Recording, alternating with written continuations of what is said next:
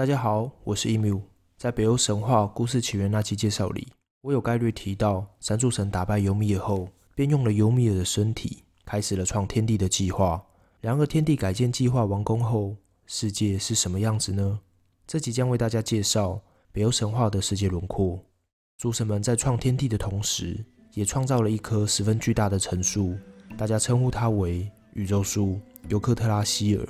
这棵巨木非比寻常的庞大，它的树梢直穿天际。延伸至世界之顶，树下有三条粗大的树根支撑着。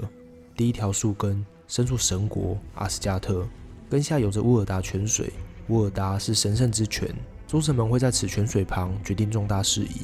且在此树根旁住着三位诺恩，三位诺恩女神分别为乌尔达代表过去，维尔丹蒂代表现在，斯可特代表未来。大家有没有感觉到有些熟悉？是的。她们就是漫画幸运女神的原型。这三位女神掌管了人类与世界的命运，另外也肩负了照顾宇宙树的任务。第二条树根深入巨人国乔登海姆，根下有着密米尔泉，这涌泉为智慧之泉。奥丁挖眼的故事就发生在这里。第三条树根深入雾国尼富尔海姆，根下的泉水赫瓦格密尔是远古的不竭之泉。影响巨人性格的毒核就源于此。在此树根旁住着一只恶龙尼德霍格，这头恶龙会不断地啃食树根，直到它啃穿树根的那天，诸神的黄昏就会到来。北欧神话有一个很特别的现象，似乎大家都没办法和平安逸地好好过日子，总会有东西出来搞事，不论是神或者人，甚至动物都一样。宇宙树的顶端住着一只巨鹰。每当它挥动翅膀，就会刮起强风，整个世界都会不得安宁。树上还住着一只松鼠，这只松鼠可不是什么可爱的小东西，它的乐趣就是挑拨巨鹰与恶龙，让他们彼此间纷争不断，让世界永远一片混乱。还不仅如此，树下还有四只大公鹿，到处啃食宇宙树的树叶。宇宙树可以说是饱受摧残，全赖命运三女神的照护，宇宙树才得以勉强维持。接下来介绍宇宙树所囊括的九个世界。关于九个世界的详细文献十分的残缺，近乎失传。故后人对九个世界的说法不止一种。没关系，我们就来介绍最广为人知的那一种。一神国阿斯加特，在此处生活的诸神又称为亚萨神族。阿斯加特的建筑物与家具几乎全部都是由黄金制成，整座神宫金碧辉煌。故有“黄金之屋”的说法。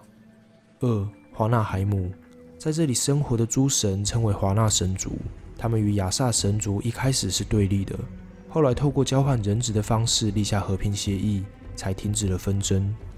三中间世界，用尤米尔的睫毛围出的中间世界，被海洋包围着，是人类生活的地方。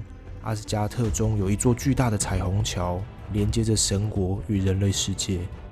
四巨人国乔登海姆，尤米尔战败后，幸存的巨人带着对诸神的怨恨，在这寒冷的地方定居下来。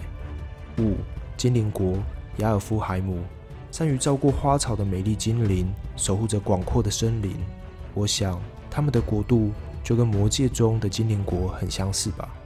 六侏儒国斯瓦特尔法海姆，不得诸神喜爱的黑侏儒。被驱逐至寒冷的世界角落建国。黑侏儒虽然狡猾，却有着精湛的手艺。他们那神秘且深邃的智慧，有不少的传奇工匠，握有许多财富与宝物。七火焰国穆斯贝尔海姆，位于金伦加鸿沟的南侧，有位史尔特尔的巨人，拿着火焰之剑，常年驻守在此。八雾国尼夫尔海姆，位于金伦加鸿沟的北侧。被寒冷与迷雾常年笼罩着，是不洁之泉的源头所在。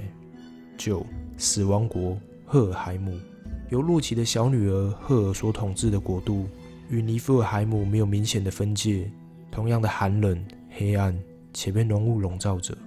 王者的灵魂会来到这里，我只能说，死后的世界若真是在这里，真是太悲惨了。